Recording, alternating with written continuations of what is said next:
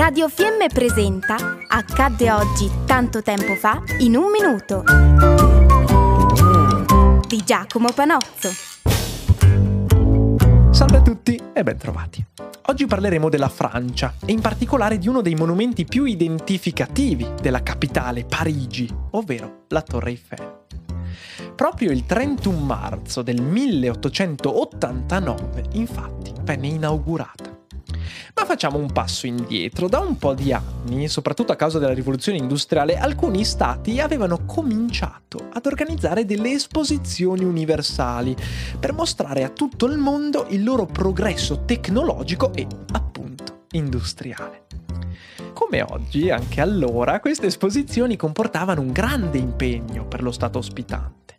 Fu così che nel 1884 il governo francese annunciò di voler creare per la prossima esposizione, che si sarebbe tenuta di lì a cinque anni, nel 1889, un'opera di dimensioni colossali.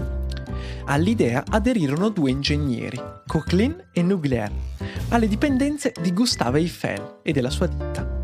La loro idea era molto ambiziosa, creare un, testuali parole, imponente pilastro metallico formato da quattro travi reticolari svasate in basso, che si congiungono in cima, legate tra loro mediante traverse disposte a intervalli regolari, rigorosamente in ferro, come lo stile dell'epoca imponeva.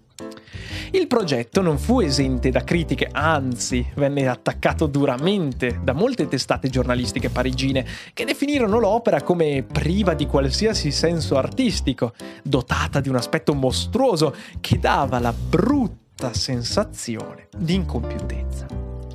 Eiffel e i suoi però non si scoraggiarono e il progetto passò era forte infatti la voglia per il governo francese di risollevare la Francia agli occhi del mondo, affossata dalla disfatta di Napoleone III nella guerra franco-prussiana del decennio precedente. La torre comunque non sarebbe stata un'opera permanente, anzi sarebbe servita solo per il periodo dell'esposizione universale, o perlomeno per alcuni anni a venire, ma non di più. Nel 1887 i lavori cominciarono e fu una corsa contro il tempo. L'opera doveva essere finita entro marzo del 1889, una scadenza, considerando l'opera, molto prossima. Non mancarono le difficoltà, come lo sciopero degli operai costretti a lavorare a centinaia di metri da terra su impalcature più o meno stabili, ma il 31 marzo del 1889, il giorno che ricordiamo noi oggi, ci fu l'inaugurazione. Da subito la torre cominciò a godere di un'incredibile popolarità, soprattutto da visitatori dall'estero, ad esempio Thomas Edison. Questo apprezzamento fu tutt'altro che temporaneo.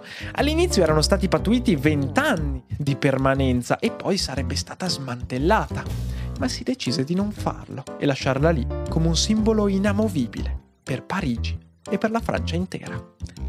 Noi invece ci sentiamo domani. Grazie mille per l'ascolto e buon proseguimento di giornata. Abbiamo trasmesso Accadde oggi tanto tempo fa in un minuto di Giacomo Panozzo.